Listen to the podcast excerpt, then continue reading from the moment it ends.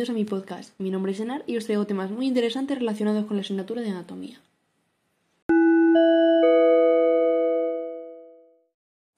El tema de hoy es la meningitis. Quizá alguno de vosotros hayáis oído hablar de esta infección en alguna ocasión, pero es cierto que no es tan común como una gripe, así que quizá no conozcáis demasiados datos sobre la meningitis. Para saber más sobre ella tendremos que hacernos algunas preguntas, como por ejemplo, ¿cuáles son sus causas? ¿Es contagiosa? ¿Tiene cura? ¿Es mortal? Para descubrir esto y mucho más, sigue escuchando.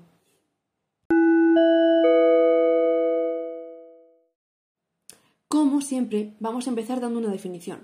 Pues bien, la meningitis es la inflamación del tejido delgado que rodea el cerebro y la médula espinal, llamada meninge, de donde viene el nombre.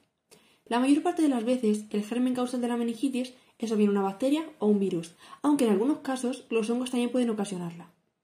En función de cuál sea su origen, podemos hablar de distintos tipos de meningitis.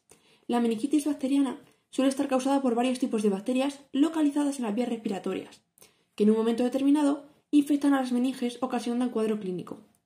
Esta infección puede estar provocada por el neumococo, que es la bacteria que con mayor frecuencia produce meningitis en los niños, el meningococo, del que existen varios serotipos, siendo el tipo B el más grave. Se ocasiona una enfermedad invasiva cuyo resultado suele ser fatal o dejar graves secuelas.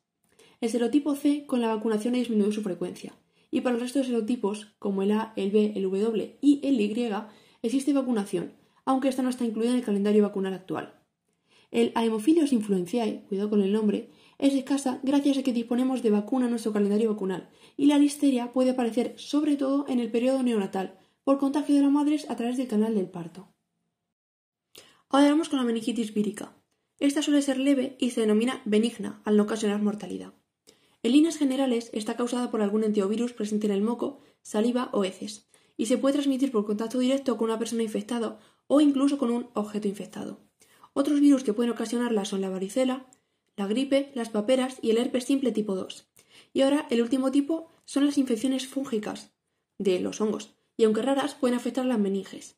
La forma más común de meningitis fúngica está causada por el hongo Cryptococcus neoformans, encontrado principalmente en la suciedad y los excrementos de pájaros.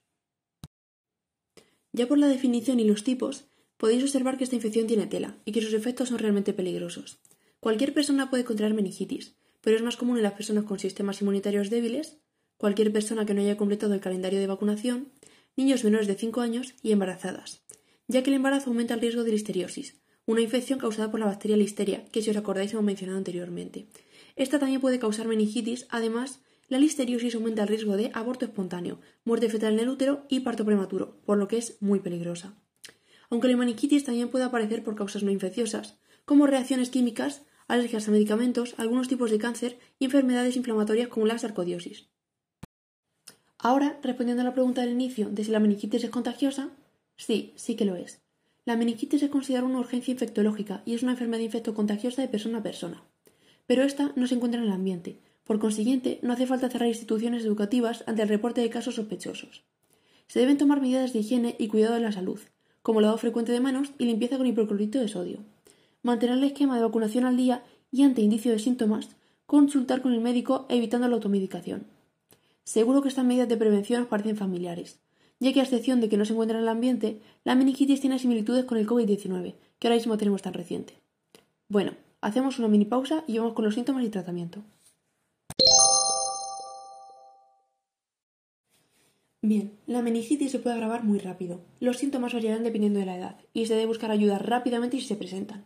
Estos son, en neonatos o recién nacidos, decaimiento o irritabilidad, rechazo del alimento, coloración amarilla o azul de la piel, posibilidad de una hipertermia o hipotermia, dificultad respiratoria y fontanela bombada, que es una curvatura hacia afuera del punto blando, llamado fontanela, de un bebé. En lactantes, si la fontanela anterior no se ha cerrado, esta puede aparecer abombada e incluso pulsátil. Junto a este hecho pueden aparecer otros síntomas, como fiebre, vómitos, irritabilidad o decaimiento, síntomas respiratorios, convulsiones o incluso petequias. Estas son pequeñas manchas hemorrágicas en la piel que pueden tener una dimensión variable y que no desaparecen bajo la presión del dedo. A partir del año y medio o dos años pueden aparecer dos signos característicos de la meningitis. El signo de Kerning aparece cuando el paciente se queja de dolor de espalda tras la extensión pasiva de las rodillas, estando los muslos flexionados.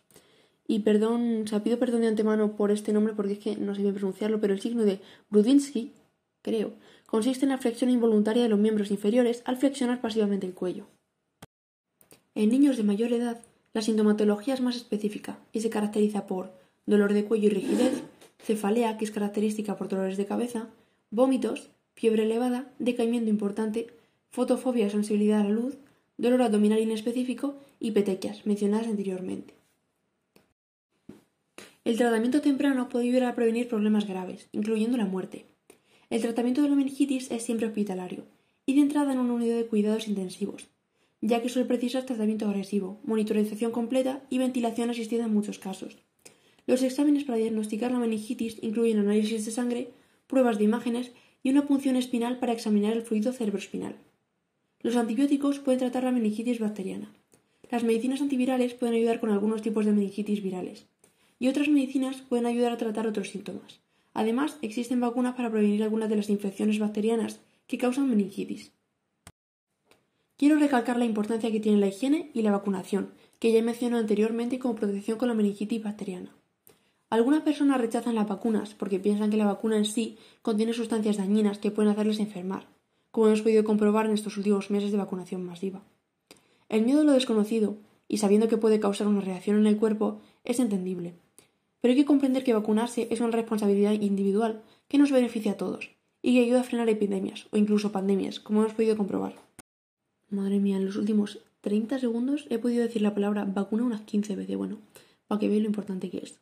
Algunas de las vacunas, ya van 16, recomendadas para prevenir la meningitis son, y pido perdón de antemano por los nombres porque son un poco raretes, vacuna contra el Haemophilus influenzae tipo B, vacuna neumocócica conjugada, vacuna polisacárida neumocócica y vacuna meningocócica conjugada. Me ha costado.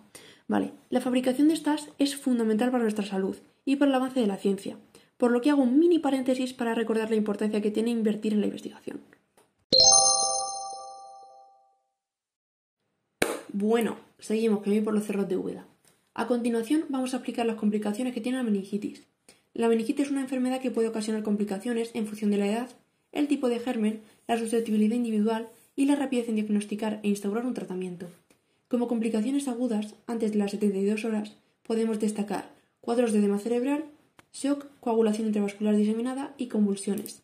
Y como complicaciones tardías existen cuadros de hidrocefalia, sordera, problemas motores, alteraciones del lenguaje y conducta e incluso retraso mental. Uf, bueno, hemos podido comprobar que es una infección muy heavy y con características que dependen de la edad, consecuencias graves como la sordera y las convulsiones, y tipos variados, que son meningitis bacteriana, fúngica y viral, siendo la variana, uy, la variana, la vallana, sí, la más chunga, ya que puede ser mortal. Hemos explicado que es contagiosa, el tipo de personas que tienen más riesgo de contraerla y su tratamiento, que normalmente requiere hospitalización. Y una vez más, recalco, por favor, la importancia de la higiene y las vacunas. Por favor, vacunaros todo el mundo. Hasta aquí el final del podcast. Espero que os haya resultado interesante y que esto os sirva como tema de conversación en situaciones incómodas. Muchas gracias. Hasta la próxima.